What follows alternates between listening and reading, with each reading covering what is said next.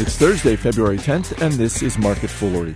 I'm Chris Hill, and joining me in studio today from Motley Fool Stock Advisor, Jason Moser, from Hidden Gems, Charlie Travers, and from Motley Fool Special Ops, Tom Jacobs. Guys, good to see you. Hey, hey Chris. On today's show, we've got Twitter's valuation, Mister Big's reverse split, and Activision's problems. But we will kick things off with Whole Foods. Charlie, I'll start with you. Shares up sharply today after the company reported strong earnings and raised its outlook for the year. What's going on at Whole Foods? Oh, like you say, Chris, uh, the stock's up thirteen percent, so that's to make uh, Whole Foods shareholders a little bit happy. I'm very happy. And uh, so what I'm seeing is basically, as we go through this earnings season, is that companies like Whole Foods that cater to affluent Americans are doing quite well.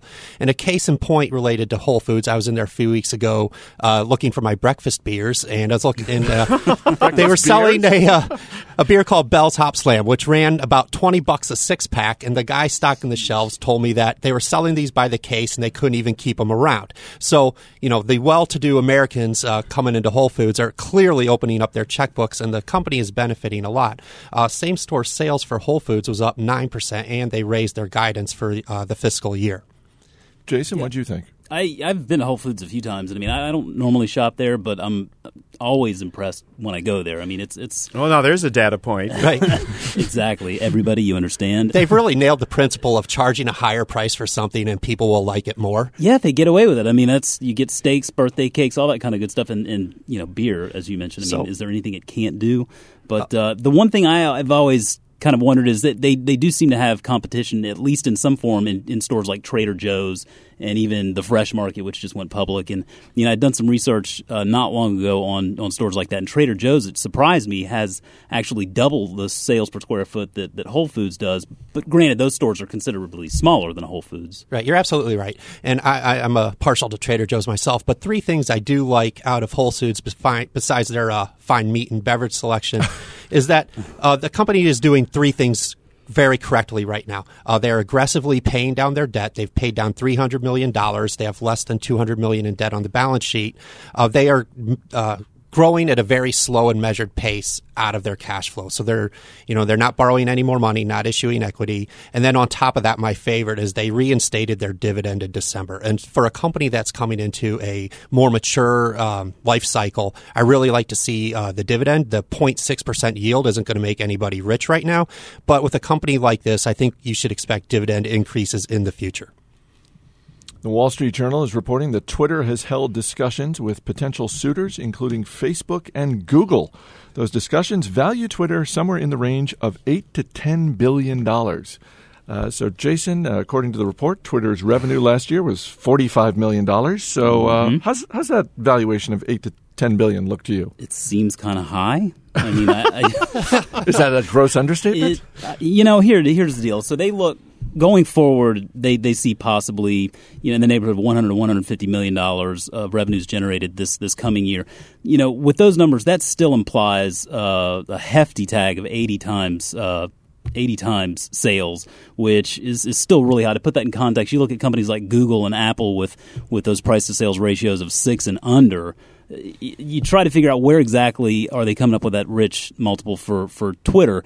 The thing is, you know, with this talk of it of of acquisition between Facebook and Google, uh, Tom and I were talking about this a minute ago, and Twitter is really a complementary service to companies like Facebook. Now, I will freely admit that I do not Facebook, uh, but I do tweet. Hey, that makes no, that makes two of us. Well, I'm not on Facebook, right? Nor three am I. For three. I, I just all right, high five. But, uh, you know, I do I do use Twitter uh, for work purposes, and I find it to be genuinely a, a rich source of, of real-time data and news, so it's, it's helpful. But it, it, I don't see as as a standalone business how it can possibly demand eight eight to ten billion dollars. But, but well, with an acquisition by I'll, Facebook, I'll tell you how, Jason, and it's called price to shenanigans. If we're gonna that's a re- new metric. If we're gonna reminisce about dot-com era valuations, um, you know, I had some valuable investing lessons from those days permanently seared into my brain. Nice. And I'm and what we're seeing today is people forgot. It's like the kid who sticks his hand on the stove and then does it a second time. Um, I, I sketched out some numbers, and with twenty-five billion tweets last year, Twitter is priced at forty cents per tweet right now. I, I don't think that makes any sense. No, none at all. Now, on the flip side there, you know, you, you make a point there with the number of tweets. They they have two hundred million, two hundred million active accounts, about two hundred million active accounts. And I think that as time goes on, as the younger generation comes into play here, we're going to obviously see that number go up. And I mean, a point in case here, I have two daughters, six and four. And at some point in time, I know that they're going to be tweeting, they're going to be Facebooking, all that good stuff. So I think that you'll see those the, the number of those accounts grow over time. And an acquisition by a company like Facebook, I think, at least gives it a chance to unlock value in the company. Now, whether it's eight billion dollars or not, that's going to be anyone's guess on how they can monetize this. I don't know that they're going to be able to do that, but but if you look at it from that perspective, it at least makes a little bit more sense. Tom Jacobs, uh, does this make you reminisce about the, the good old days of the dot-com bubble, pets dot com and that sort of thing? You would not be referring to my advanced age. Not at all. Not at all. No. Well, I like – my particular style of investing is I like to buy things I can see, feel, and touch, and Twitter is an ethereal concept. I'm sure it's great, and the network effects and all those lovely things that, that you know, we like to talk about with a lot of companies that in retrospect have done really well. But if I can't see it, touch it, hold on to it, uh, it's just impossible for me to know what its price-to-dream ratio is. Charlie, you get the final word on Twitter. Sure. Uh, speaking of companies that produce things you can see and touch, to put uh, the, here we go, one up, one up. To put the uh, eight to ten billion dollar valuation in context, here's four companies uh, that are valued about the same right now that you may have heard of: Southwest Airlines, Harley Davidson, Molson Coors Brewery, and Doctor Pepper Snapple. Are, are we to believe Twitter is just as valuable as those four well-known brands? You're saying you'd rather own one of them than one Twitter. I, absolutely. Or one tweet. Exactly. All right, guys, we've got an unusual reverse stock split in the news. So typically when we look at reverse stock splits, it's a company that's trying to get back on Wall Street's radar.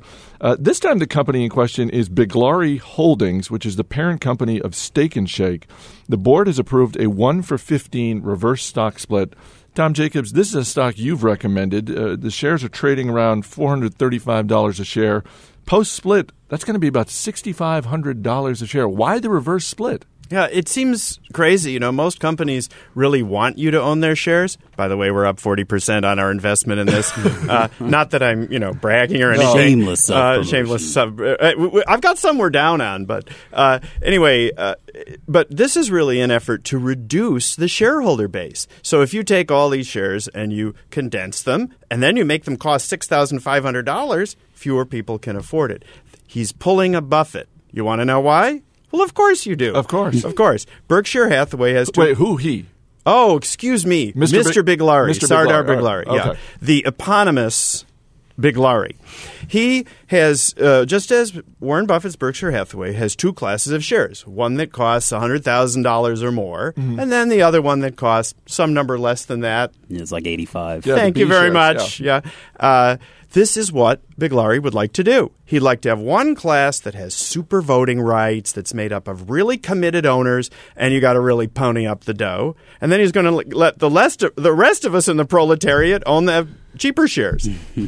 Charlie, what did you think? Uh, as, as far as me, I'm from Saint Louis, which is one of Steak and Shake's uh, strongholds, and I, I'm re- very partial to their bowl of chili with the cherry Coke. Now, when it comes to, oh, I can feel the heartburn. when it when it comes to the company itself, I, I I'm really nervous about Mister Biglari. Uh, he seems to have a dangerous combination of ego and greed, and I think this reverse split is it's a way of pushing smaller shareholders out of the company to consolidate his power in this giant, I want to get rich ego land grab. Oh, man. Tom Jacobs' response? You know, it's sort of like nobody remembers that Warren Buffett was once a controversial figure.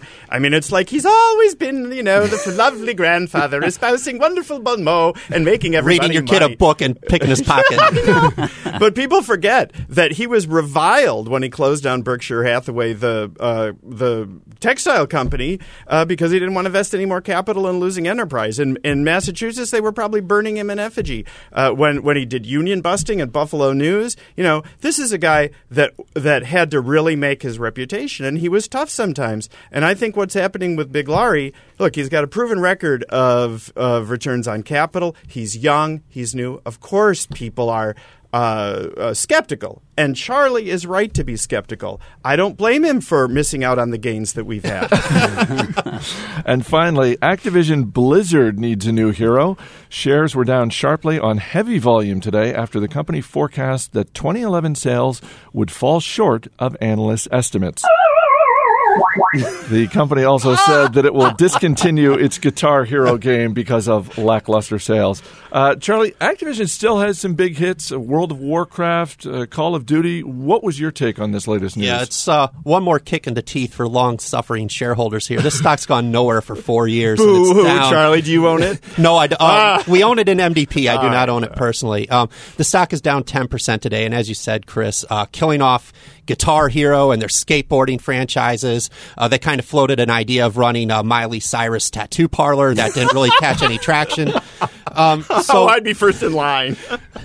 Uh, so the big deal here is that they guided revenue down for the year by five hundred million dollars. Wow. Now, at a glance, that sounds really bad. However, what they were cutting is low to no margin. So there's actually no earnings impact from that revenue decline. And what might have spooked people even more was that they're pushing out the very profitable Blizzard games like uh, Diablo three or a second StarCraft game into next year. Um, that's actually not a bad thing. Blizzard is very well known for its quality and delaying games instead of putting out a crappy product, and that's why when they do come out, they sell so well. So are they setting themselves up for sort of a, a bad twenty eleven and potentially a better than expected twenty twelve? I think they're totally sandbagging for twenty eleven, and twenty twelve is going to just knock it out of the park. Well, yeah, I was going to say I like it. I mean, they're conservative. I'd rather them underpromise and overdeliver. Sounds like cost cutting uh, and smartly done. Yeah, so this is a company with three and a half billion dollars in cash. They're going to buy back a billion and a half of stock, and they just raised their dividend uh, after introducing it next year. For a video game company to pay a dividend, that's a pretty special thing. And I like the company a lot at this price. Tom? For a hard asset, you know, touchy, see what I see, what I see, touch yeah. what I feel kind of investor that I am, you've got me very interested in this stock. And Charlie, you said something key there. You said for a video game company, which, you know, I, I've I've made the argument here for for a time now. I, I personally own shares of Activision, so I mean I've you know sat here and kind of watched the the stock price go nowhere as well. But I think that the market looks at this solely as a video game company, and in in my view, I mean I think that Activision Blizzard is a company. They are more an entertainment company. I think they're becoming an entertainment company, and the market maybe isn't looking far enough forward, but. You know, they're talking about things like movie experiences and different storylines with some of their, their games, such as StarCraft and stuff like that. So, yeah, I mean, you made a good point. I think they're really they're really sandbagging for two thousand eleven. Uh, I'd much rather see them setting things up to really knock it out of the park in two thousand twelve.